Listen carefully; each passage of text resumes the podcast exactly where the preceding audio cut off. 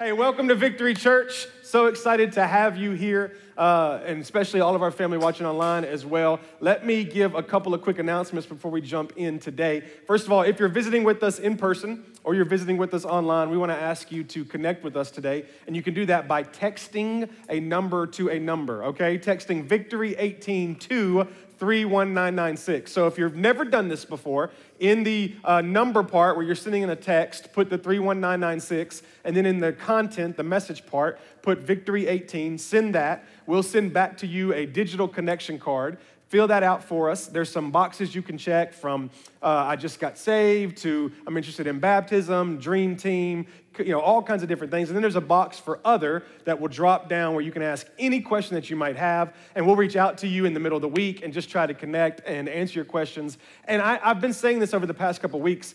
One of our passions here at Victory is just to move you to your next step. And so I said, I think it was last week, that anybody who comes to church for more than one Sunday, I understand if we show up one Sunday because a friend asked us and then we never come back, but, but when you come frequently, you have a desire to get connected. You have a desire to continue to move forward, learning more, meeting people. I was talking to somebody this week who said, I just want to meet more people. And, and there's an opportunity to do that. And so I want to encourage you to do that. Text that number, uh, that'll come to you. You can fill that out, and then we'll do our best at getting you involved in your next step. Also, after the message, if you uh, receive Christ as your Savior today, I want to ask you to do that as well and mark that, and we'd be able to contact you and help you with any next steps. Cool? Uh, a couple other things. If you're interested in giving, we, we do three ways to give here at Victory. You can do it online through our website or our app. You can actually text to give, which will be coming up on the screen. Or as you're uh, leaving, if you're here in person today, as you're leaving, right in that little lobby area, there's a black box. So if you're wanting to give check or cash, you can do it that way. Uh, it's just our way of trying to make it uh, contactless and as safe as possible during the season for you to be able to give. Also, if you have any questions about giving, text that number, ask your question, and we can answer that as well. We've had a few people talk about Growth Track as we've been signing up. We've had a lot of people join our dream team, and we've been telling them, hey, go ahead and join the dream team. And then once we get Growth Track up and running, we'd encourage you to come back and do Growth Track. Growth Track is your opportunity to learn about what we believe, the culture of victory, the theology of victory, all these different things. And so I'm excited to announce we're getting ready to get it back going, and we're going to do a one Sunday event on May 16th, okay? So May 16th, immediately following church, we'll have Growth Track. There'll be some snacks in there and so if you're wanting to attend, if you if you are serving and you haven't attended, if you've been asking us about Growth Track, that's your opportunity. May 16th, we'll launch it, and then we'll see how that goes and we'll go from there. But I just want to encourage you to put that in your calendar. In case you don't know, May 9th is Mother's Day. Yeah. Right? There we go. We got one. All right. Brand new mom is like, you better believe it. I, know, I want some gifts and I want everything. So May 9th is Mother's Day. All the men right now are like, oh, I got to get something. Oh, goodness. Um, and then May 16th is Growth Track Sunday. Cool? All right. You excited? All right, here we go. We are in Acts chapter 3. Acts chapter 3. We're studying the book of Acts in our series called Believe. I want to encourage you to get a journal, get something to write on. You want to be able to take notes during this series. I also, I don't know if I've mentioned it from, from the stage recently, so I want to do that. If you go on our website, there's an opportunity that says join the journey. You can click that button, you put your email in, and then what I do is in the middle of the week, I send you a study guide for the previous chapter we were in. And so it comes with questions, I do give the answers to the questions, but the questions are set up to where you could try to answer it yourself first. Um, it's kind of like school. You try to answer yourself. If you're not sure if it's the right answer, go look at the answers. You know what I mean?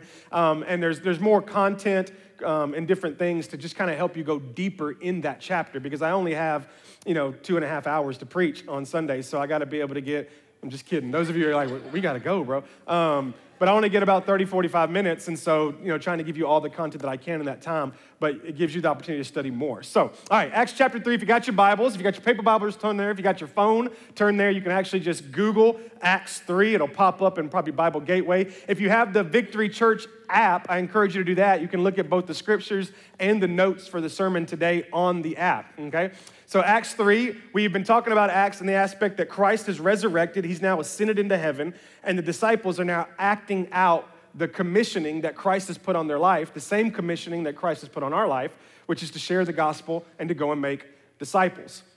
So, Acts chapter 3, verse 1 is where we'll begin today. It says, One day, Peter and John were going up to the temple at the time of prayer at three in the afternoon. So, this was a Jewish custom to go pray around that time. Peter and John are still doing that. So, they're headed to the temple to pray three in the afternoon. And a man who was lame from birth, which meant since he was born he could not work, walk, was being carried to the temple gate called Beautiful, where he was put every day to beg from those going into the temple courts. When he saw Peter and John about to enter, he asked them for money. And Peter looked straight at him, as did John. And then Peter said, Hey, look at us. When I read that, I imagined the dude from uh, the, the Tom Hanks movie. Look at me, look at me. I'm the captain now. Y'all remember that? Okay, all right, just a little, maybe not. I need to keep my mouth shut. Uh, Peter said, Look at us. So the man gave them his attention, expecting to get something from them. And then Peter said, Silver or gold I do not have, but what I do have, I give you. In the name of Jesus Christ of Nazareth, walk. Taking him by the right hand, he helped him up, and instantly the man's feet and ankles became strong. He jumped to his feet and he began to walk. And then he went with them into the temple courts, walking and jumping and praising God. Amen. And when all the people saw him walking and praising God, they recognized him as the same man who used to sit begging at the temple gate called Beautiful. And they were filled with wonder and amazement at what had happened to him. I want to talk to you for just a few moments today from the idea of begging for change. I want to do it in the context, I want to do a play on the words. I'm not so much talking about money as much as I am actual change, begging for change, whether it's change around us or change inside of us. We're begging for change. When I was about 18 years old, I just graduated high school. Brian Hogwood and I got a, a full time job at the church in Memphis as the janitors. That was our job, okay? So we were responsible for cleaning the toilets and that whole thing. Apparently, 17 years later, however long, I'm still cleaning toilets. So, you know, God, that's how God works. Thank you. Thank you. Hallelujah. Uh, sarcastic people. Um, and so, I'm kidding. And so we're working at the church, and one of our responsibilities was to clean the auditorium. Okay, so we had to go in and clean the sanctuary, and the sanctuary was about a 2,500 seat sanctuary, and it had pews. Okay, not chairs, but pews. And so I mean, we had to go in with like our fingers and rake in between the pews, had to get it all out. It was crazy. So one day we're in there working, um, and we, they let us work together, which was their mistake right off the bat. But we're working together, and then out of nowhere, this gentleman comes walking into the sanctuary that we didn't know. Now our church was located located in a very poor part of Memphis, okay? And so the guy comes walking in. He walks straight up to us. Brian and I don't know who he is, and we've been involved long enough that we should have known who he was. He walked in, walked straight up to us, and he gave us this story that was so heart wrenching. He, he was homeless. He had his daughter in their car. They had been living out of their car. Something had happened. I can't remember the details, but I'm just telling you, by the time he was done telling the story, Brian and I were like, What do you need? We'll give you whatever you need. Now, let me preface this. Brian and I had been saved and were living for Christ. Had he met us pre Christ, we probably wouldn't have cared too much about what he was going through. But because now we were Christians and we were trying to live like Jesus, this, this concerned us.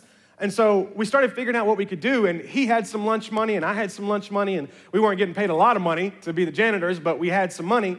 And so we talked and we said, here's the plan.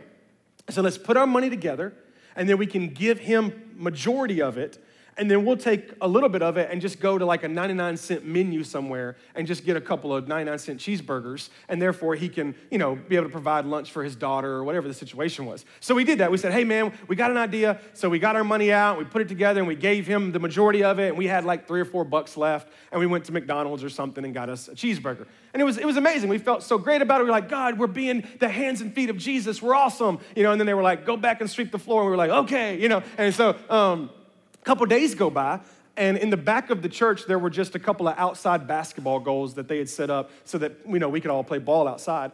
So a few days go by, it's in the evening, we're out, or in the afternoon, we're out there playing basketball, and this car pulls up.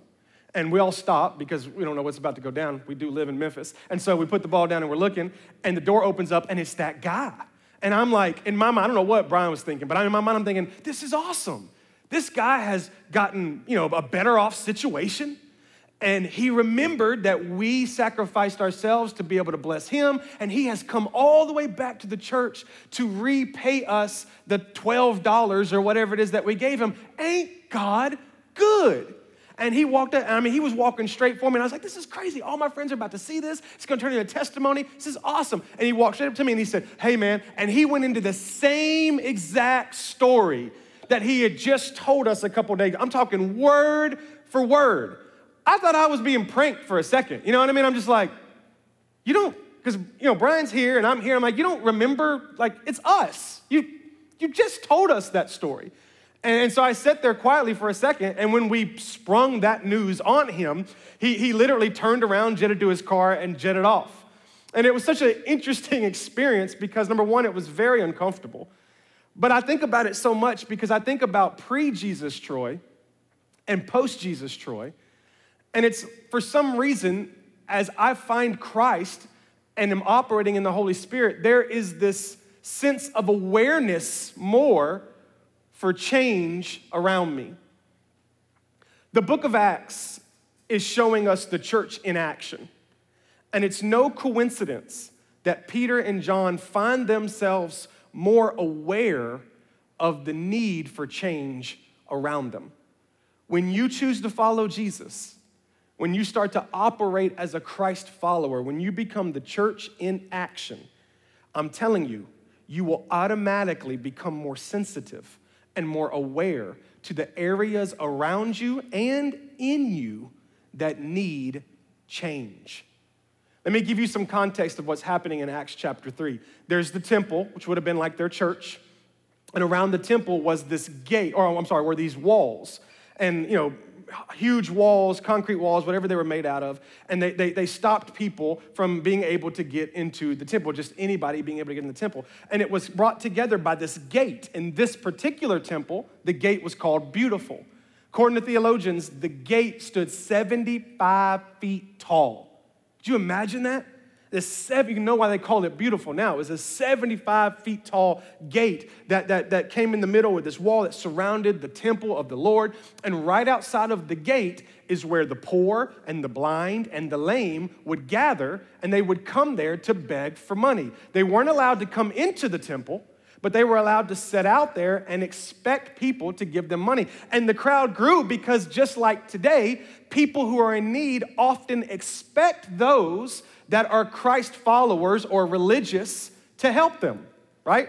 It's kind of the same reputation today that when people need help, they tend to go to, you know, a church or, or, especially somebody who knows God because there's just that concept that if you are living for Jesus, there'll be a desire in you to be able to help change dysfunctional situations.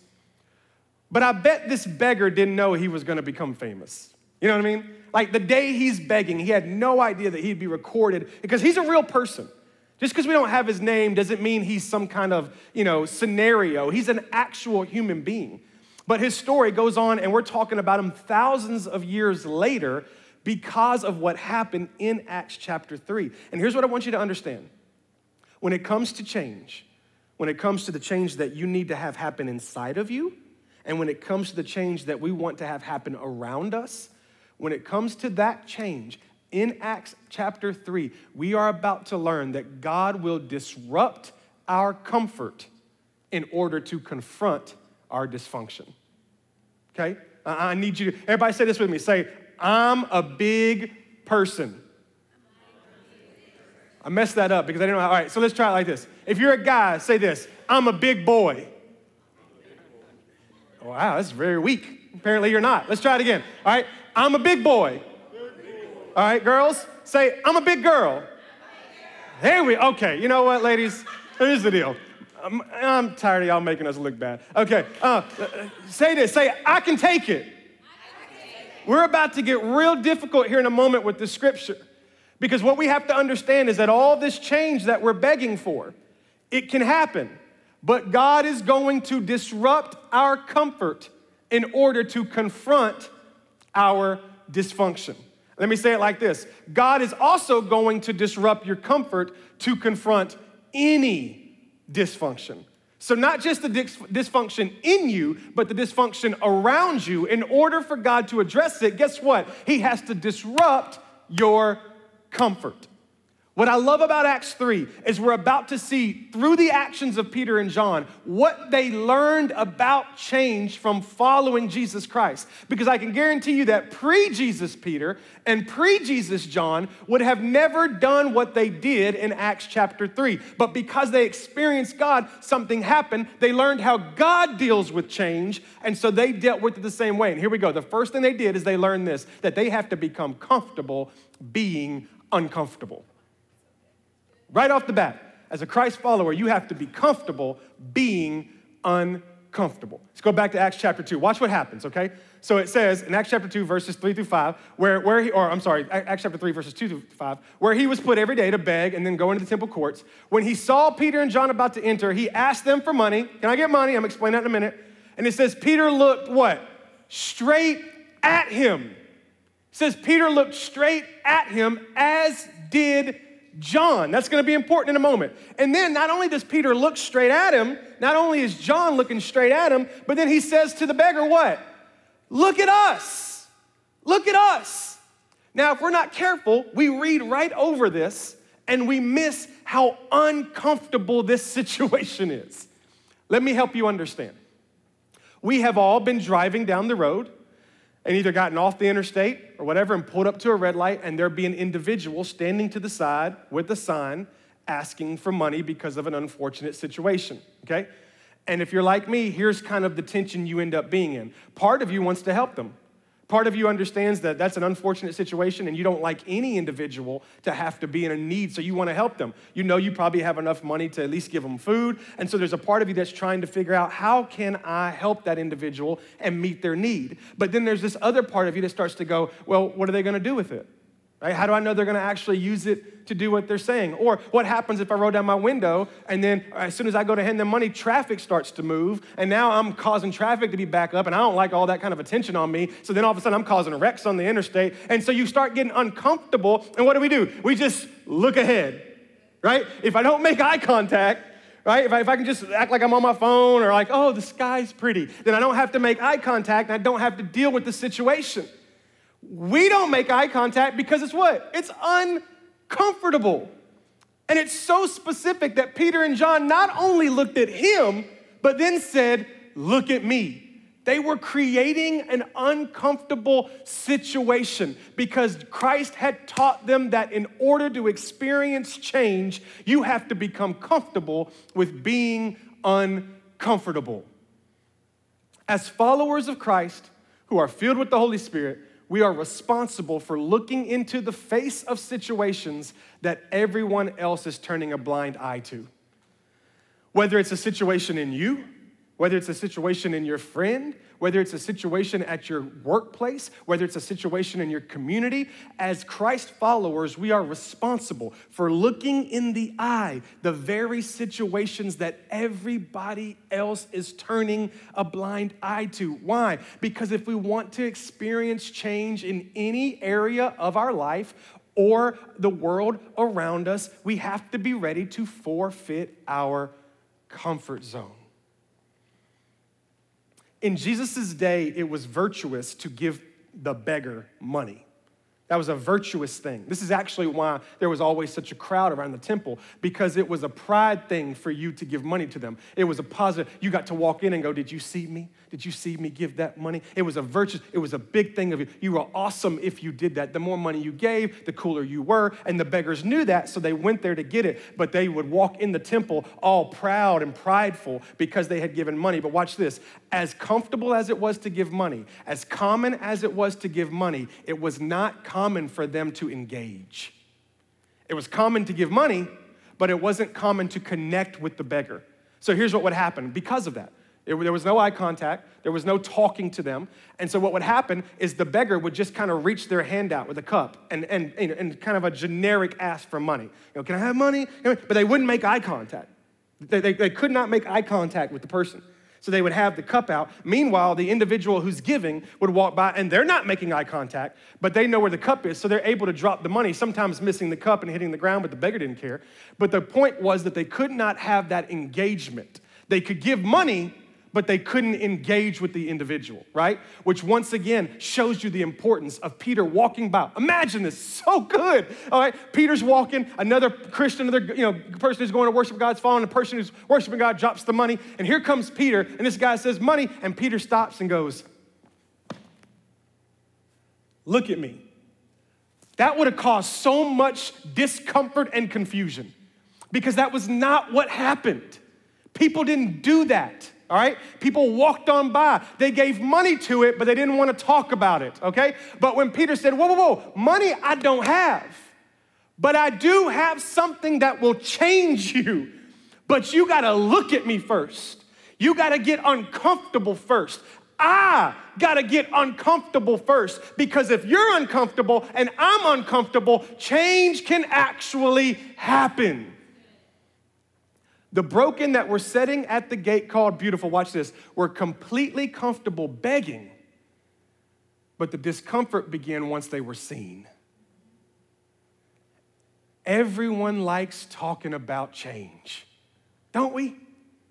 Everyone loves to beg for change. You know what we need? We need change. Let's get on Facebook and talk about how there should be change. Everybody loves to talk about change. Everybody wants change. But the moment the moment we decide to acknowledge the actual areas that need change is when we open the door to discomfort. We can talk about it all we want. But it's not until we actually start to see it and once we see it and acknowledge it, then all of a sudden, here comes discomfort. Am I right? The only way for you and I to remain comfortable is to accept the conditions that are around us, no matter how dysfunctional they are. Meanwhile, knowing that God has so much more for us the only way for you to stay comfortable in yourself is to be comfortable with the condition of dysfunction that you already have. The only way for you to remain comfortable in our culture is for you to accept the dysfunctional conditions around you. And you can do that, and I can do that, and we can do that. But God is offering so much more to us. I shared last week that our culture is adjusting to be able to kind of support our uh, commitment issues, right? We talked about how we have commitment issues and our culture is actually ch- changing so that it can support that. And as I was prepping this week, I thought, you know what? Our culture is also adjusting to support our comfort issues. So not only is it adjusting to help out our commitment issues, but it's adjusting to help out our comfort issues. Let me, let me tell you what I mean by that. Um, do you remember, those of you, I'm 36 years old, I'll be 37 shortly. Um, and, and when I was young, I remember watching TV shows that I didn't get to skip the bad episode. Y'all remember that? Like, like I'm, I'm, watching Survivor recently, and because I'm watching it, streaming it, they get to the recap episode, and the recap episode is where they show you all that's happened in the previous 10 episodes that I've already watched. And so there's this little thing that comes up on my streaming device that says skip. Have y'all seen that? Little skip corner? Or when the show comes on and it's the opening of the show, like you're watching The Office, it's like, and you can just go and skip. I didn't get to do that as a kid. You had to sit there and watch it all, right? You had to watch the boring opener. You had to watch the terrible recap episode. You had to watch the episode that was too serious that you didn't. You had to be uncomfortable and deal with it all. But now we live in a culture where you just, I don't want to watch that episode, skip. I'm gonna go to the end, skip.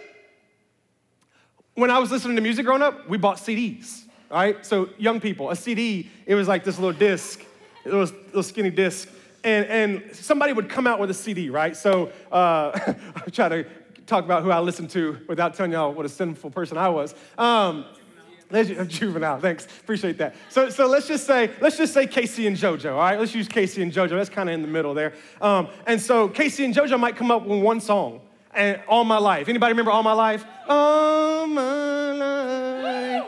I pray for someone. I'm set the money. Okay when your wife tells you from the front row to stop, you just stop. Okay, keep going. Thank you.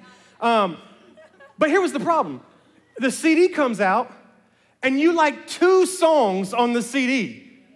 The other 10 are terrible. But you went to Cats Music and you had to what? You had to buy the entire CD, like $15, so you could listen to two songs right? I was, I remember thinking when I was a kid, like, wouldn't it be great if we could get to a place where I could spend 99 cents on one song? We're so spoiled today. Because then we can walk up and go, you know what? I like that song. I want to listen to it. I don't like that song. I don't want it, right? So we're in this scenario in our culture where we can just create a comfortable environment. Watch this. We can surround ourselves with the people we want to surround ourselves with. We can surround ourselves with the comments we want to surround ourselves with. We can surround ourselves with the worldviews we want to surround ourselves with. We are learning how to create this comfortable scenario where all we are is comfortable 100% of the time. We're trying to get to a place where I'm no longer uncomfortable. I, I don't really want to do that. It makes me uncomfortable. I'm trying to get to a place where I'm just all the time comfortable. But the problem with that is if you're never uncomfortable, then there's never a moment where you think that it's possible that you don't have it all figured out. And then a part where you start to go, well, maybe there's an area in me or an area around me that might need to change. And as long as you are 100% comfortable, you have no desire to change. There's a reason why a baby wants you to change their diaper once it's dirty, because they don't want change until they become uncomfortable. Same thing with us. You know, for some of us, speaking the gospel has come to a halt. For some of us, loving our neighbor has come to a halt. Speaking the truth has come to a halt. Seeing people healed and transformed has come to a halt. But it's not because God isn't the same yesterday, today, and forever. And it's not because he's no longer enough. The reason it's come to a halt is watch this because being the hands and feet of Jesus is uncomfortable. It comes to a halt because being the when you and I step out to be the hands and feet of Jesus, it's going to be uncomfortable. You know, real change is always preceded by a moment of discomfort. One time I broke my arm. Anybody ever broke a, broke a bone before? You broke a bone before?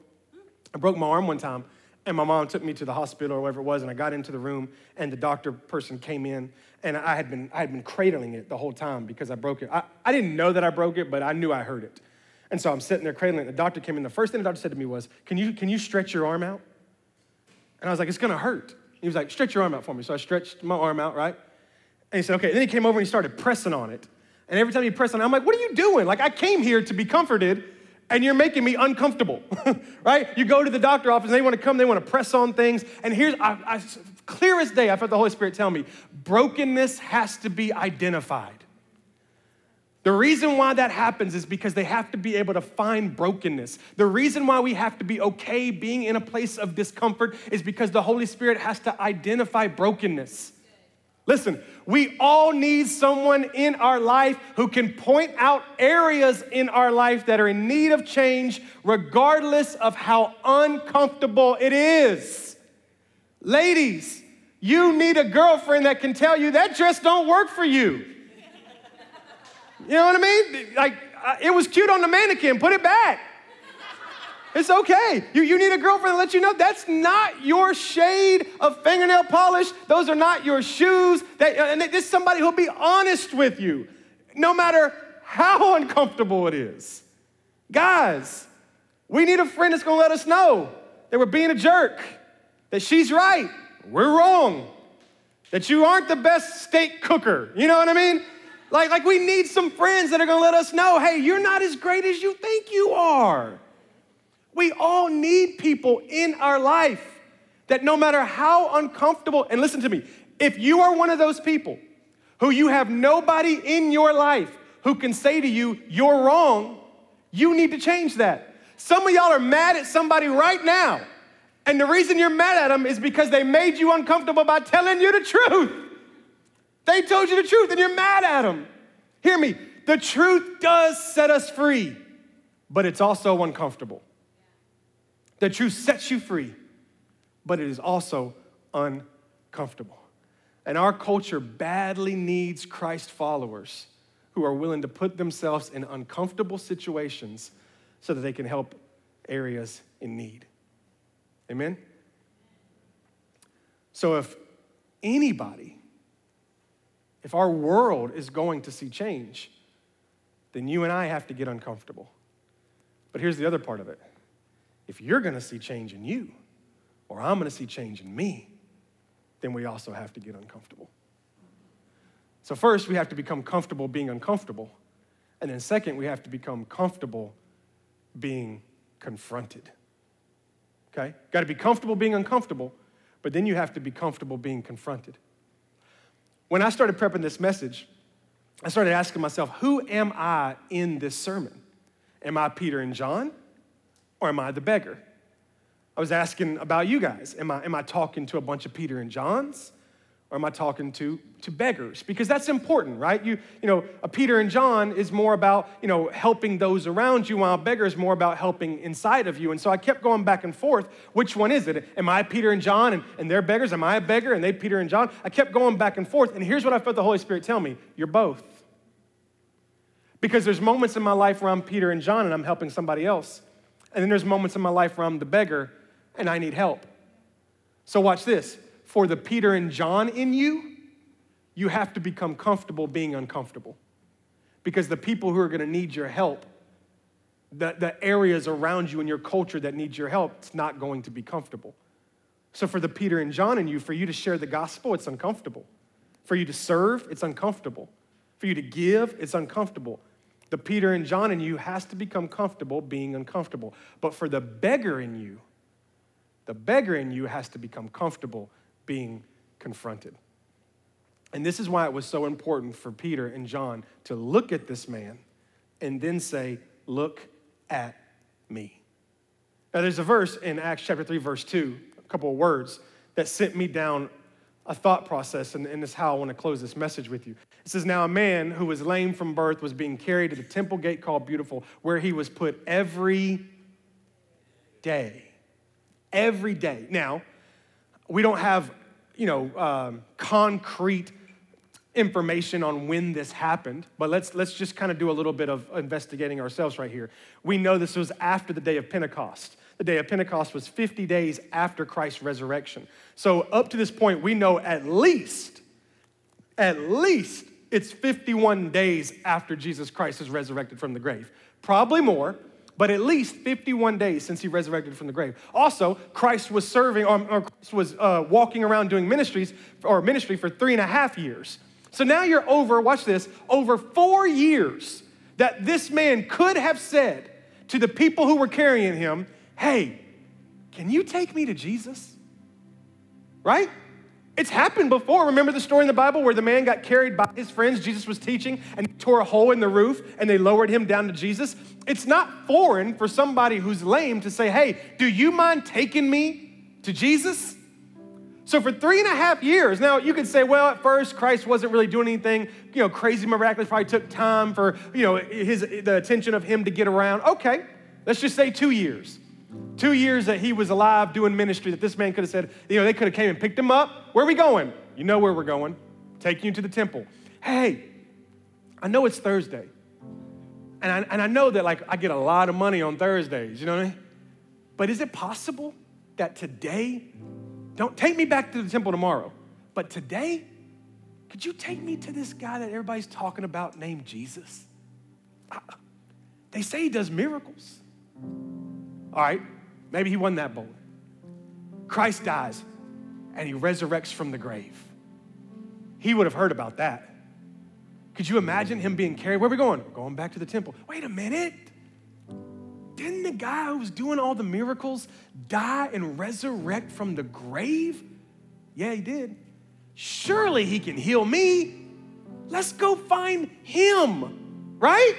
I kept wrestling with that all week. Like, why was there never a point?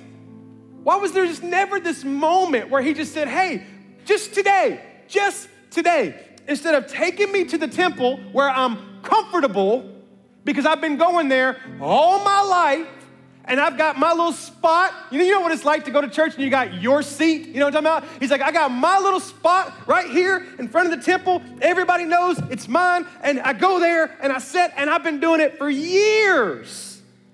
Years. Tens, twenties, years. People have come by and I get money. Wouldn't it have been interesting if he would have said, just today, just today, Carry me to wherever Jesus is. And then I realized what was going on. He was asking for change, but what he really wanted was comfort. You know what I mean? Like he's begging for change.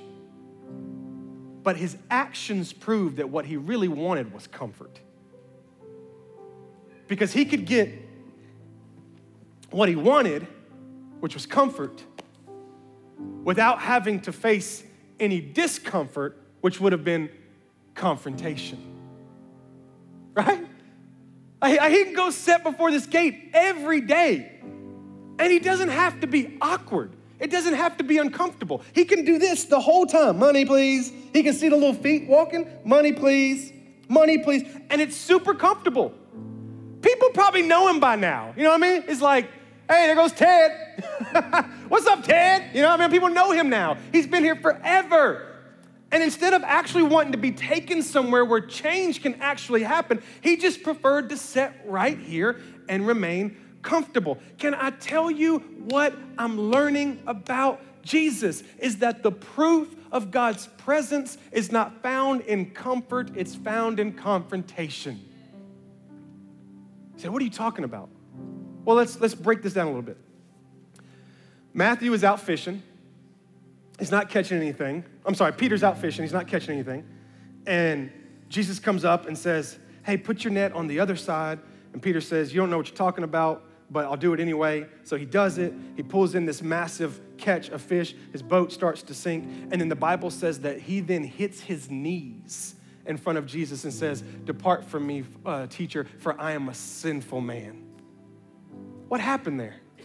The presence of God brought confrontation. And the dysfunction that was in him, once he knew it was the presence of God, once he knew it was the Messiah, once he knew it was Jesus, the dysfunction in him had to come out. Jesus didn't comfort him, the presence of Jesus confronted him. There was this one time Jesus is a guest speaker at this church, and the Bible says that he's preaching, and there was a man in the audience who had been going to that church for years. And it says, as soon as Jesus started to preach, the man had been demon possessed for years. Now, before you freak out about demons, in the Bible in that day, they caused, they said everything was a demon. If you had a runny nose, you had a demon. If you had, you know, whatever, you had a demon. So uh, now there are real demons, but I don't, I'm, I'm just saying, chill out for a second. So, so the man's in the audience and, he, and he's demon possessed, and the Bible says he freaks out. This guy had been going to that church for years sitting in that seat, not being convicted, not being confronted, everybody walking, don't mess with Billy. Billy's a little crazy. But we just, we, he's, he's, in my seat. You talk to him. No, you talk to him. His head spins all the way. I'm not talking to him. Remaining comfortable. Jesus gets up and starts to speak, and the presence of God causes that man to convulse, the Bible says because the evidence of the presence of God is confrontation. It's why when you come into a place like this, something in you starts to want to change things about yourself because it's the presence of God. He's not condemning, He's convicting. It's His confrontation, right? It's just, but we all want to be comfortable. But Jesus would get around demon possessed people, and the demons would go, We know why you're here. One time he got around this demon possessed guy, and the demon said this Can we just stay here? That was the first thing they said to him because they knew that the moment they got around his presence, something was gonna have to go. And so they were like, Can we, can we just stay here? And Jesus says, No, dysfunction cannot stay when I'm here. It's gotta go. It's confrontation. But if we were honest, like the beggar, we like to beg for change. Oh, I sure wish things would change. Man, did you see the news? Oh, I wish things would change. Man, it's my third marriage. I wish things would change. I wake up every morning, I'm right back in that addiction. I wish things would change. We love to beg for change. But the truth is, we want to remain in comfort. So we got comfort foods, comfort friends, and people that tell us, oh, you're fine. We look for a comfortable church, a comfortable religion, and we yearn for a comfortable Jesus. That's not how he operates. Now, the Bible does say that Christ is our comfort. Once he ascended, the Holy Spirit became our comfort. The problem is, we're comforting ourselves versus allowing Him to be our comfort. You don't get to keep yourself in comfortable positions and then go, well, God's comforting me.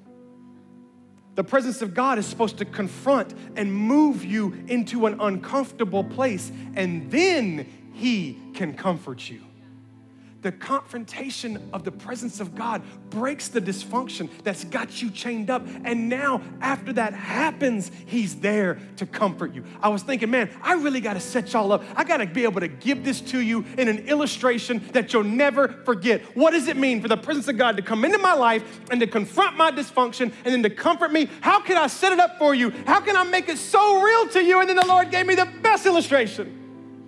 How many of you watch Fresh Prince of Bel Air? Anybody watch Fresh Prince of Bel Air? Go with me. There's an episode where uh, I'll try my real quick, real quick to brief you in case you haven't. If you haven't seen it, what are you doing with your life? But um, but but Uncle Phil, Aunt Viv, uh, they have a son named Carlton. They take in a nephew, Will Smith, Fresh Prince of Bel Air. Um, again, if you can't, see, if you haven't seen it, oh my gosh. Um, but there's this episode where Carlton and Will are racially profiled. They're, they're in a car. They're, they're profiled you know, from, for being black in a white neighborhood in a white car, and they get arrested. They get put in jail. And if you know, anybody know this episode I'm talking about? Such a powerful episode. Uh, Uncle Phil and Aunt Viv come into the jail area. And the second they walk in, Carlton goes, Mommy, because he wants comfort. But what doesn't happen is Aunt Viv does not walk over there and go, Oh, baby, I'm so sorry. I'm so sorry. Uncle Phil doesn't come in and go, oh, come here, come here. Uncle Phil walks in and they start confronting the, the officer. And they're like, what do you think you're doing? Who is this? And the, the I love this part. The cop goes, oh, excuse me, man, we're real busy. And she's like, oh, we about to get real busy up in here. And she's taking off her earrings because it, she's confronting the dysfunction. Watch this. She'll comfort her kids later but she has to confront the dysfunction so they can be released from the prison that they're in, and then she can comfort them later. The Holy Spirit, Jesus Christ, would rather confront your dysfunction first to get you out of the jail that you're in, and after that, He'll comfort you. But we want Him to be all about comfort. And he wants to confront the wrong that's in us, the wrong that's around us. And if we will confront it, I guarantee you, you'll be uncomfortable but then he comes to comfort. You can't have change without being uncomfortable. And for some reason, our culture has taught us that because we're Christians, we now get to be comfortable. And I'm telling you, that's upside down. You forego your comfort the moment you start to live as and for Christ. But He's so good and He's so great and he's so graceful and he's so merciful and he's so amazing that he says, If you're willing to get uncomfortable for my gospel, I will comfort you in the process. But you got to be willing to get uncomfortable first. So there's two ways to respond here. Number one is for the dysfunction that's happening in you. The message of the gospel is supposed to move us to repentance.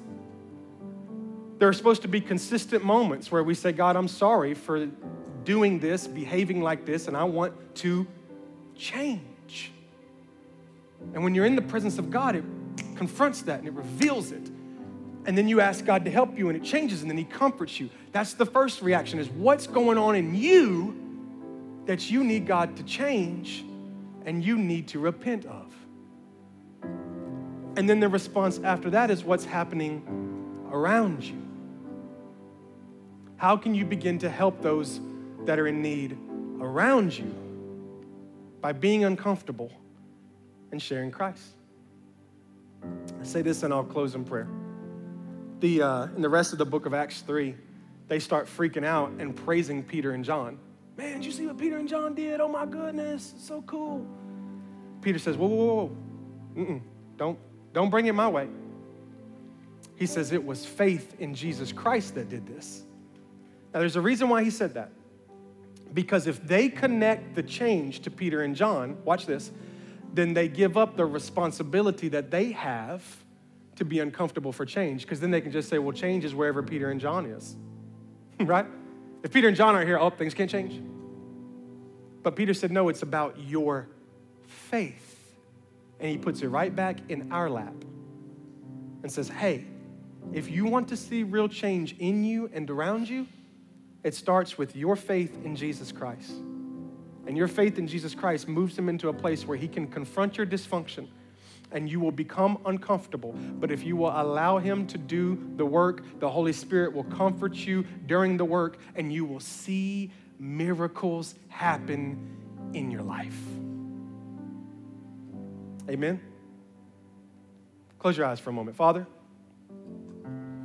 I pray for every person in this room. I pray for myself. The gospel is to move us to a place of repentance. And so I pray right now the Holy Spirit, and only the way the Holy Spirit could do, could just start revealing to us areas in our life that are dysfunctional. Come on, just begin to reveal them, Lord. We know what they are. We knew what they were when we came in. And it's uncomfortable to talk about, it's uncomfortable to bring attention to, it's uncomfortable to be confronted with. But Father, until we allow you to confront it, you can't change it. If you're in this place and you've never accepted Christ as your Savior, you need to start there. The Bible says you believe in your heart, you confess with your mouth that Jesus is Savior, you will be saved.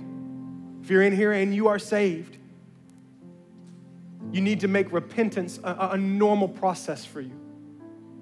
Every day, let's repent every day. Father, I'm growing. Today I need forgiveness for this. Tomorrow I need forgiveness for that. It's a consistent opportunity for the Holy Spirit of God to point out dysfunctions in me so that I can change. And then, Father, as we're changing, as the beggar in us is changing, I pray that we would also become more vocal, more focused on what's happening around us.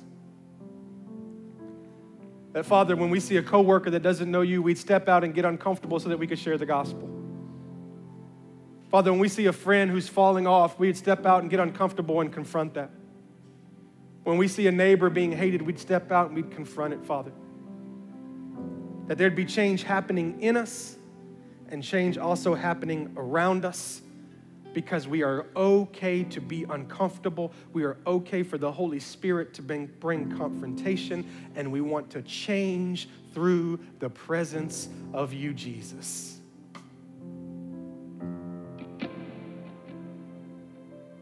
Hey, look at me real quick. Look at me real quick. I want to say this, and then I'll pray and leave. Confrontation, conviction, has been taught to the church as if it's a negative thing. So, what churches will do, and I apologize for churches, is they'll tone it down so that you don't feel convicted.